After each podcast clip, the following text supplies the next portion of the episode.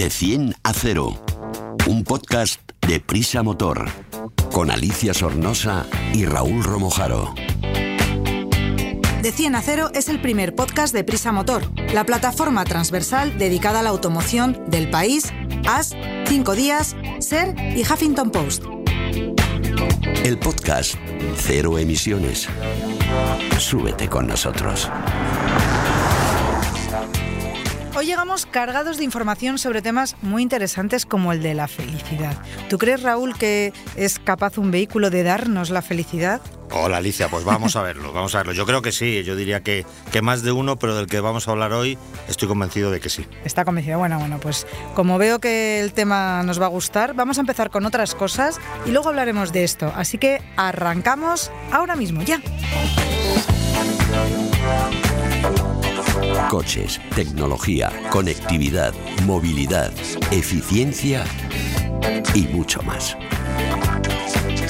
Raúl, durante este invierno me ha pasado una cosa. Ya sabes que yo me voy muchas veces de viaje un mes, un mes y medio, una cosa así, y he tenido que dejar este invierno mi moto en el garaje tapadita con una tela para que no me pase frío, pero he tenido que hacer una cosa que la verdad es que es un poco rollo, que es mm, sacarle los bornes a la batería, dejarla sin, sin, ninguna conexión para que me dure un poco más o para que, no, para que no se gaste. Pero de verdad que las baterías con el frío se gastan tanto como para tener que hacer esto, porque es algo que, que siempre pensamos, que muchas veces no hacemos, pero que deberíamos hacer siempre, ¿o no?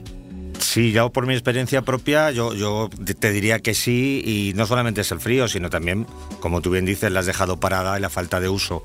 Si la batería no está en, en perfectas condiciones, pues también, también le afecta. Eh, yo lo que tengo es un, unos cargadores inteligentes que te la van cargando, pero bueno, mm. entiendo que eso no está al alcance de todo el mundo. De todas formas, Alicia, yo creo que para, para hablar de este tema, que no solamente tiene consecuencias en invierno, aunque quizás cuando más eh, lo padecen eh, los, los, usuarios de vehículos, sino durante el resto del año, eh, pues hemos contactado con Roberto Besman, que es el responsable de formación de, de Clarios. Uh -huh. Clarios es una empresa que que se dedica, no lo puede contar ahora, ahora Roberto también, pero básicamente tienen baterías de prácticamente todo, eh, incluyendo de automoción. Y yo creo, Roberto, buena, hola, ¿qué tal estás? Hola, muy buenas, ¿cómo estáis?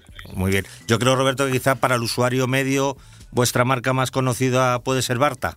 Sí, efectivamente, la marca principal que, que comercializamos en, en, Europa es la marca Barta.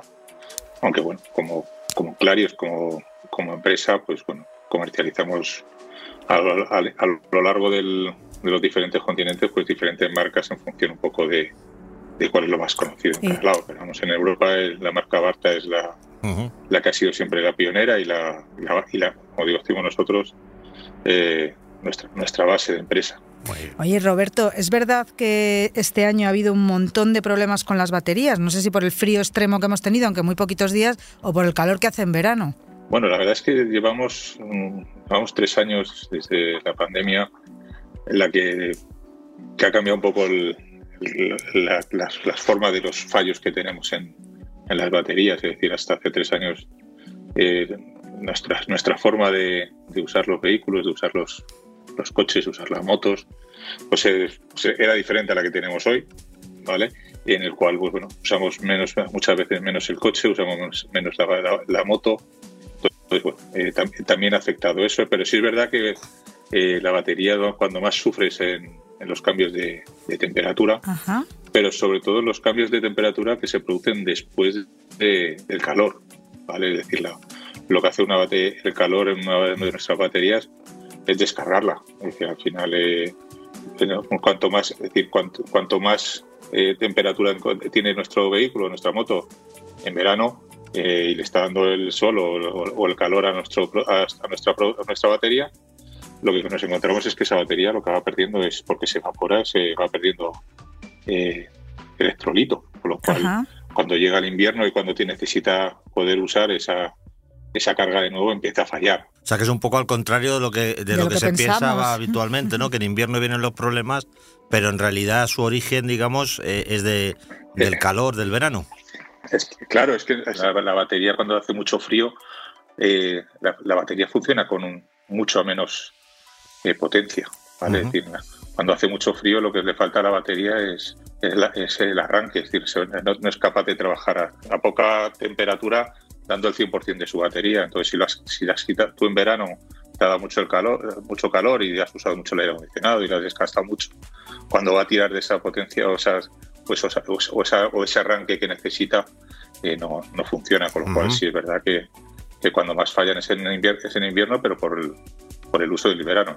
por culpa del verano. Entonces, ¿qué podemos hacer para llegar a, invierno con la batería menos deteriorada o menos gastada? Bueno, lo que nosotros siempre recomendamos es eh, tratar a la batería como otro, otro de los elementos del vehículo que tenemos eh, de seguridad o tenemos como puede ser un freno, podemos tener los líquidos, hay, que hacer revisiones y mantenimientos preventivos y nosotros recomendamos justo antes de las, del cambio de, temporada hacer un mantenimiento preventivo de esa batería y llevarlo a, un taller de confianza que te pueda decir cómo está la batería y si es necesario cargarla antes de, llegar a, a, ese momento de, necesidad que la batería esté en buenas condiciones y podamos trabajar. Mm. Y, esto que comentábamos, que comentaba yo antes de, de a ver si también estoy en esto equivocado y, estoy haciendo el, el bobo. Eh, esto de los cargadores inteligentes, bueno, entiendo que no es algo que esté al alcance de todo el mundo, sino que alguien que tenga un, un lugar, un garaje un, un espacio abierto pero con conexión a la corriente. Los cargadores estos inteligentes que se van recargando la batería, se desconectan cuando llegan a, una carga determinada, bueno, van repitiendo este proceso de manera que se supone que la batería está siempre en, estado óptimo. ¿Esto es así? ¿Son adecuados o, mejor tampoco son Adecuados, son adecuados para, sobre todo para moto. O para, decir, moto, motos de agua que, que durante una serie de temporadas están paradas totalmente el de uso y hay que tener en cuenta que la batería, estando parada, pierde un 0,1 voltios cada mes, con lo cual si la tenemos parada 4 o 5 meses, cuando queremos arrancarlo no tenemos arranque, no tenemos voltaje para arrancar. Con lo cual esos cargadores inteligentes lo que hacen es, cuando va necesitando, cuando está parada la batería, pues te hace unas cargas para que tú puedas mantener ese voltaje y cuando quieras volver a usar el, en, en este caso, o la batería del coche o en la batería de moto, pues funciona en perfecto estado. Pero sí es recomendable, si tienes esa opción, el poderla mantener si vas a tener el, vehículo parado durante una temporada larga. Claro. Si es para un día o dos. No, no, por supuesto. Yo me refería a este tipo de vehículos que no, que no están funcionando a lo mejor durante semanas o meses, como bien dicen las motos. Lo que hago yo, que, lo, que, me voy un mes y medio y la dejo ahí la dejo desconectada. ¿Eso también hay que hacerlo? Bueno, si la vas a dejar desconectada también tendrás que cargarla, porque la batería, como te digo, se descarga sola si está, en el, si está dentro de la moto se descarga más porque tiene, tiene consumos y va, teniendo, va haciendo más desgaste, pero si está fuera también tendrás que mantenerla para poder arrancar después con ella, si no también morirá. Roberto, ¿qué opinas o qué dice Clario sobre los arrancadores? Que también me ha pasado alguna vez que he vuelto, he ido a arrancar la moto, esta vez no la he dejado desconectada, se me ha descargado y he utilizado un pequeño arrancador que es como una un cargador parecido a los del móvil, un poco más potente, que, se enchufa, se conecta a los bornes de la batería y arrancas. Bueno, vamos a ver, es una opción más para el momento de urgencia. Sí. Eh, lo que pasa es que depende de cómo esté la batería, mm, igual te funciona o igual no. Claro. Si, está muy si, tiene, si su nivel de vida ya llega a su fin, ni, con un arrancador vas a poder eh, eh, echar para adelante. Si la batería todavía tiene cierta cierto voltaje, cierto arranque y lo arrancas, arrancas la batería y, y haces un uso relativamente largo para que el alternador cargue más la batería y pueda recuperarse. Largo, por ejemplo, mínimo, mínimo, estar 30 minutos con el coche rodando, no al relentí, claro. Aproximadamente, y si podemos ir circulando eh, con, con, marchas no, no, largas, sino un poco más cortas para que el alternador pueda trabajar y más de mayor con mejor rendimiento para que cargue la batería mejor. Sí, porque lo que estás diciendo tú que depende de cómo esté la batería, no lo que tampoco tenemos que olvidar y ser conscientes es que las baterías no son eternas, cada vez son mejores, pero obviamente como cualquier componente tiene una vida útil que será más o menos larga dependiendo de varios factores, pero que al final hay que hay que sustituirla, ¿no? Sobre todo porque bueno, hay que sustituir, eh, una vez que se muere siempre hay que sustituirla, pero nosotros si estamos haciendo mucho hincapié a día de hoy con, con el teletrabajo, con la forma de movernos más, con usarlo menos el coche, usarlo menos, que tengamos más cuidado, que estemos más pendientes de ella, que bueno, pues que, que no, que no lo demos, que no demos por hecho que la batería va a arrancar siempre, porque no es así. Y por otro lado, hay que tener en cuenta que no nos vale cualquier batería. Cada coche, cada moto a día de hoy tiene una batería específica para y una tecnología para su uso. Como vosotros sabéis también, la batería ya no, ya no te avisa. Claro. La batería antes, antes te hacía el carraqueo, caca, caca, por, cuando le dabas a la llave y ahora cuando vas a darle al botoncito, está muerta. El coche no arranca. Una cosa que, que, me viene así a la cabeza hablando de baterías y estamos ya casi rodeados de vehículos eléctricos. ¿Necesitan estos vehículos el mismo mantenimiento de sus baterías que el de una batería común de un vehículo de, de combustión o esto es otra historia? No, las baterías auxiliares nos referimos, no las baterías que mueven el coche. Es lo que te iba a decir. Es Claro. decir, a día de hoy todos los vehículos, eh, nosotros hemos sacado hace poco una gama una gama nueva, que es la XV AGM, eh, que va destinada a estos vehículos eh, eléctricos, híbridos, híbridos enchufables, que funciona como batería de 12 voltios y tiene un, un rendi- un mantenimiento igual que el, que el anterior. Lo único que sí es verdad que dependiendo del tipo de vehículo, pues tendrá un consumo más largo o menos. Tampoco decir que los coches son eléctricos están llegando ahora y bueno, pues eh, pero sí es verdad que tiene una batería de 12 voltios que es exactamente la misma, pero con tecnologías normalmente altas para poder mantener todos los equipamientos eléctricos del vehículo y lo más importante de todo, todos los elementos de seguridad como puede ser el freno o puede ser una dirección asistida que no va con la batería principal, que es una batería de, tracción. Y te iba a decir una última cosa, Roberto. El tema de las baterías de litio, eh, ¿tú las aconsejarías para un usuario convencional o es más para tipo autocaravanas, furgonetas que necesitan una segunda batería eh, que, que- tenga esa potencia y, admita las descargas necesarias para dar servicio a otros elementos? Porque el precio sí que es bastante diferente, ¿verdad?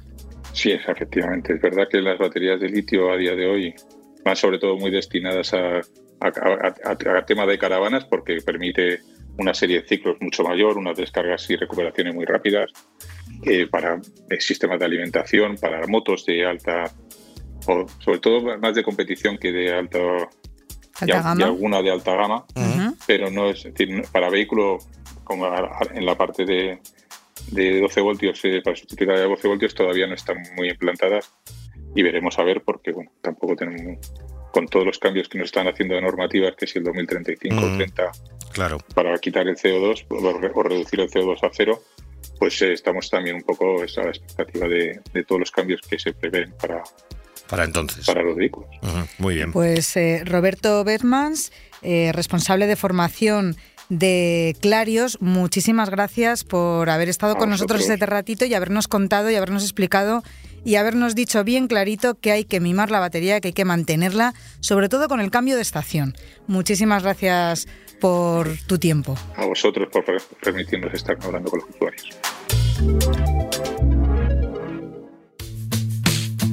Más que tecnología, más que eficiencia, más que conducción, más que seguridad, más que un podcast de motor.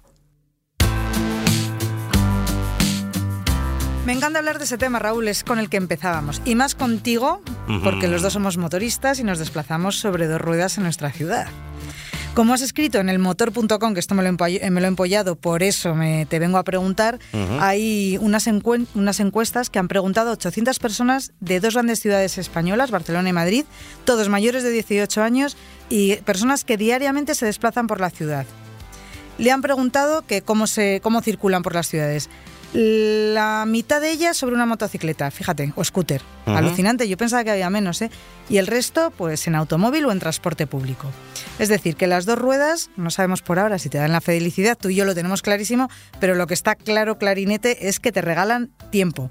Y si ahorras, si te regalan tiempo, ahorras dinerito, ¿no? Exactamente, sí. Bueno, el, el reparto se, ha- se ha hecho, eh, como bien decías, para que hubiera un, un grueso de, de gente que utiliza la moto y se pudiera comparar con la misma cantidad de gente, pero dividida en los que van en, transporte público Y en los que van en coche, sí. Es un estudio que ha hecho AMV, que es una aseguradora eh, de origen francés, pero que está muy implementada, muy implantada, perdón, en, en España, y querían constatar lo que, como tú bien dices, pues casi todos los que vamos en moto sabemos, entre otras cosas, lo hacemos por este motivo, eh, pero para que hubiera datos objetivos, por así decirlo, ¿no? No que sea que a nosotros que nos gustan digamos, uy, es un vehículo estupendísimo porque a mí me gusta. No, no, esto eh, son opiniones, eh, como digo, con- contrastadas entre este grupo de, de usuarios. Y el primer dato que A a, mí me parece significativo, que es el que tú decías, es el de el ahorro del tiempo.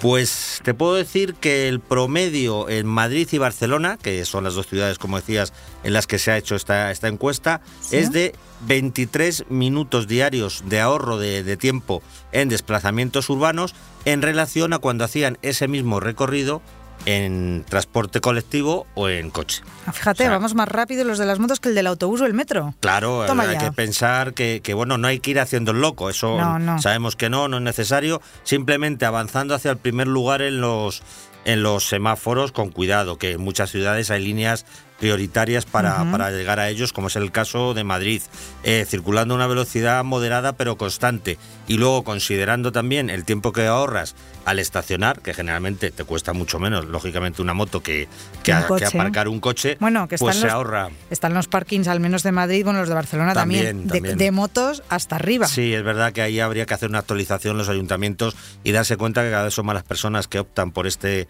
este medio de, de transporte y, y potenciar estos aparcamientos porque te ahorran exactamente el 42% del tiempo, es decir, casi la mitad de lo que empleaban anteriormente los usuarios de estos medios de transporte, que se si A ver, juntáramos todo este al año tiempo. me lo vas a decir, Te podrías ir, en, durante un año tendrías dos semanitas más de vacaciones. Toma ¿eh? ya, ¿Qué del te tiempo. parece? Pues que- claro. que, yo seguramente son los que uso para viajar. Efectivamente, eso bueno, es lo que tú y haces. cuéntame, la gente que va en moto, además de ahorrarse estas dos semanitas, ¿qué más se ha descubierto en esta encuesta, en este estudio? Otro dato interesante yo creo que es que mm, precisamente por esa facilidad de, de movilidad, que vas como con menos angustia, eh, te da menos pereza todo, se ha descubierto, como bien, como señalas tú, que al, al- al referirse a los planes de ocio, los usuarios de las motos tienen mucha más facilidad para afrontarlos, que Claro. les da, no les cuesta tanto salir de casa y, por ejemplo, acuden a eventos culturales tres veces más al mes que el resto de las personas, van al restaurante,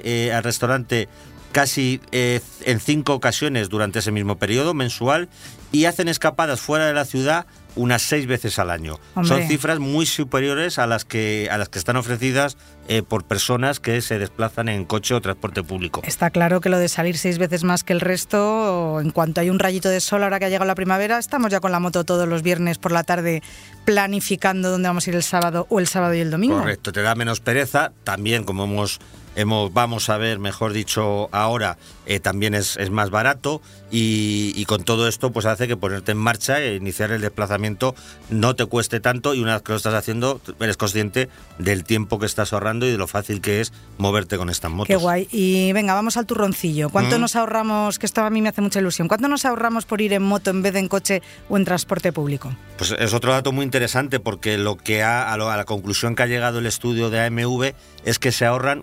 453 años, perdón, Euros. 453 Oye, qué bien. euros al año, quería decir. Rejuvenecemos en moto. Sí, sí. Respecto a lo que a lo que se gastaban estas mismas personas en esos desplazamientos, eh, haciéndolos ¿Qué en, automóvil. Ah. Pues ahí, claro, hay que incluir no solamente la gasolina, se incluye todos los pagos relacionados con, con la movilidad, el combustible, como decimos, el aparcamiento, que muchas veces no pagas o es gratis, las revisiones, que suelen ser más baratas, porque son vehículos más sencillos, o el seguro, que por lo general también son más, más baratitos. Pues entonces estarás de acuerdo conmigo que las motos son el vehículo que regalan más felicidad a sus dueños. Sí, sí, ellos mismos los dicen. ¿eh? El- el- el- los 400 encuestados en este estudio dicen estar plenamente satisfechos con su elección de movilidad urbana. ¿Y por qué lo dicen? ¿Cómo lo justifican? Pues el 64% por el ahorro que hemos mencionado de tiempo, también por el ahorro del dinero, la mitad de ellos, el 53%, no olvidan la mayor comodidad, el menor estrés que supone eh, utilizar una moto, porque casi siempre, tú lo sabes bien, que vas siempre ahí aprovechando el tiempo, mm, tienes bastante certeza de que vas a llegar a, a tu hora, no, Sí. no tienes ese estrés de llegaré, no llegaré, habrá atasco, el disfrute del uso, no lo hemos mencionado, pero es una Mm, cosa, cuando vas más. en moto, disfrutas, insistimos, sin hacer locura, no hace falta, pero la sensación que te produce ese tipo de, de movilidad. Y luego, otro aspecto que tampoco debemos olvidar y que tienen en cuenta el 13% de los encuestados es en la superior ecología y sostenibilidad. Son vehículos más limpios, que contaminan menos, están en funcionamiento menos tiempo porque los desplazamientos Son más cortos. cortos, con lo cual es un medio de transporte divertido, más inteligente, más sostenible y que yo creo que habría que potenciar incluso más de lo que ya se está haciendo. Pues claro que sí, desde aquí queremos deciros a todos los que os iniciéis en el mundo de las dos ruedas que uséis siempre, por favor, casco, un casco que os valga, no un casco gigante, ni un casco que os apretuje, ni llevar el casco mal puesto, bien atado, guantes, una chaqueta con protecciones pantalón largo a ser posible y por lo menos unas deportivas. No vayáis con chancletas, eso del tobillito al aire. Yo sé que es muy cómodo ir en un scooter eh, bien vestida, porque yo lo he hecho alguna vez, pero te estás jugando dejarte la piel en el suelo. Así que intentemos ir lo mejor eh, equipados posibles. Eso siempre, toda la razón, Alicia. Y seremos más felices.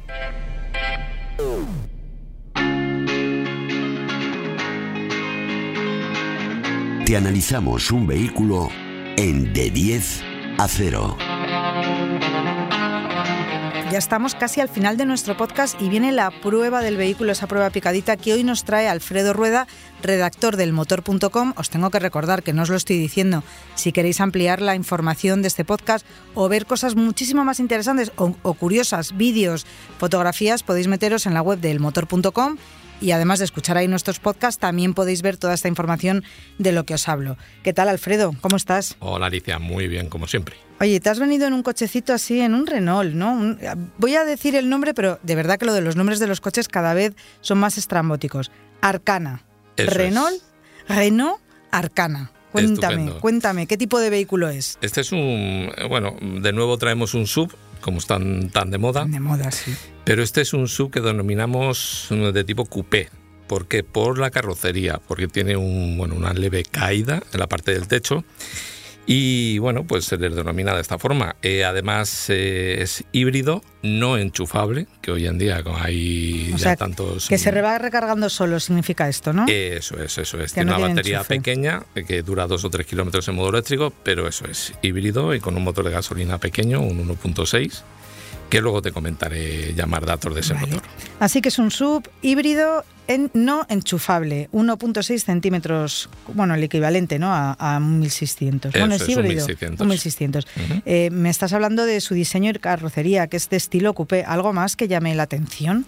Bueno, es un coche bueno que tiene varios aditamentos deportivos, como siempre nos han dejado el modelo superior de, de la gama y, es lo principal, esa caída del techo, lo que pasa que esa caída del techo pues redunda un poco en la falta de espacio en los asientos traseros en altura, sobre todo para los pasajeros. Nos metemos dentro del coche, yo soy bajita, no me va a importar lo de que sea estilo coupé, pero a ti, por ejemplo, ¿qué te pasaría? Mm, a ver, yo voy a estar muy justo. Mm, con un 80 que mido, pues ya estaría muy justo. Un poquito más, mm, si se estiran ya van a dar con la cabeza en el techo. Pero bueno, los asientos eh, delanteros son muy, muy cómodos, muy cómodos. Y el maretero, pues tampoco está nada mal. Son 480 litros. Eso sí, son 33 menos que los que tienen las versiones con microhibridación porque claro, eh, necesita un espacio para la batería, aunque sea pequeña, pero resta un espacio al maletero. ¿Cuál es el equipamiento más destacado de este Renault Arcana? Pues mira, por dentro la verdad es que el salpicadero es eh, muy espectacular porque tiene muchos aditamentos, como te decía, deportivos, tanto por fuera en su carrocería como por dentro. Y en este interior sobresale sobre todo pues eh, lo de siempre, la pantalla táctil, en este caso de 9,3 pulgadas, eh, dispuesta de forma vertical. También tiene relojes digitales tras el volante de 10,2 pulgadas y además llanta de 18 pulgadas, tiene el Apple CarPlay inalámbrico, que no hay que enchufar el móvil, faros LED, cámara trasera, en fin, que está muy bien, muy bien equipado. Bueno, hemos hablado de su motor 1.6, pero cuéntame un poquito más en profundidad bueno, pues eh, aparte de ese motor lleva otros dos más. Eh, ese motor, el 1.6 de gasolina, da 94 caballos y también cuenta con dos motores eléctricos, uno de 36 kilovatios, equivalente a unos 49-50 caballos, y otro de 15 kilovatios, equivalente a 20 caballos. ¿Lleva dos motores, uno para cada rueda? o, lleva dos porque dos eléctricos porque sí. Dos eléctricos, uno a cada eje. Uno a cada eje, ¿no? Entonces, sí, perdón, eh, no a cada rueda, perdonarme. ¿Cuáles son sus prestaciones y consumos? Pues mira, no está mal. A ver, no es un deportivo de última jornada y más al tratarse de un coche híbrido, pues es un coche que busca sobre todo consumo, no prestaciones, eh, pero aún así pues tiene una velocidad punta de 172 kilómetros por hora y en el 0 a 100, la aceleración de 0 a 100 kilómetros por hora, pues tarda 10,8 segundos. Respecto al consumo, que es lo bueno de este coche, homologa 4,7 litros, pero en la realidad pues un poquito más, 5, 5 litros y medio de los 100, que tampoco está nada mal. ¿Cómo se comporta? ¿Cuáles han sido tus sensaciones al volante? Pues mira, eh, la verdad es que es un coche muy agradable de conducir, reacciona de forma muy rápida pero muy suave al pisar el acelerador. Eh, más si la batería tiene algo de carga y ayuda a ese pequeño motor de gasolina que te comentaba, pero es un coche que sobre todo va orientado a la ciudad. Eh, es cierto que un viaje es muy agradable con él, pero en un viaje se nos subirá un poquito el consumo y si se fuerza un poquito el ritmo, pues sus reacciones también se van a ver un poquito forzadas. Bueno, un coche para relajarse uno dentro de él. ¿Cuánto cuesta? Eso es. bueno, pues la gama es amplia porque tenemos un Arcana híbrido por 20.669 euros en el acabado más sencillo hasta este que es el, tope de gama que sube hasta 34.438, casi 34.500 euros. Bueno, Renault siempre con unos precios bastante conseguidos, asequibles. Asequibles. ¿Quién se va a comprar este coche? ¿Para quién está indicado? Pues está indicado a, todos aquellos que buscan un sub con líneas modernas, eh, un sub sobre todo para ciudad pero lo que te diga, lo que te digo, que, que, tenga una línea sobre todo más deportiva, más aerodinámica que lo que viene siendo mm, el gran conjunto de los sub, ¿no? Con esa caída del techo, esa caída de la zaga y que a pesar de ese dinamismo que tiene en su carrocería, que luzca la etiqueta eco en el parabrisas. Ah, y la etiquetita eco no está, está buscada por todas partes. perdón Alfredo, porque, perdón Alicia, porque en otro caso si alguien opta por una carrocería más más convencional, por así decirlo, en Renault tendría la opción del Austral. Exacto, además este coche con sus 4,57 de largo se sitúa a medio camino justo entre el Austral y el Caljar, que, es el, que, que hay por encima de él. Pero sí, evidentemente tendría la opción del Austral, que es un coche nuevo y que la verdad que está dando muy buen resultado también. ¿Cuáles son los rivales del mercado? Si a mí no me gusta esta marca por lo que sea o porque no tienen en ese momento, ¿qué otro coche de este estilo me puedo, me puedo comprar? Pues uno de sus principales rivales es el Toyota CHR, que es cierto es un poquito más económico y además se puede elegir dos motores, uno de 122 caballos y otro de algo más de 180 caballos. Es también híbrido y, bueno, pues eh, eh, una calidad también contrastada. Toyota ha vendido un montón de coches como el CHR. Y luego también pues tenemos otro japonés como el CX30, que también tiene una, una carrocería muy similar, un poquito más elevado de precio pero también con una calidad muy buena, muy, muy importante. Bueno, pues eh, muchas gracias por habernos traído este Renault hasta aquí, hasta de 100 a 0. Gracias a ti también, Raúl, por estar aquí conmigo, como siempre, a mi ladito, a mi vera. Un placer, Alicia. Y hasta aquí los minutos más interesantes sobre la nueva movilidad. Gracias a todos por acompañarnos en estos pequeños viajes. Recordad suscribiros y contárselo a vuestros colegas. Somos la mejor manera de pasar unos minutos agradables dentro del mundo de la automoción.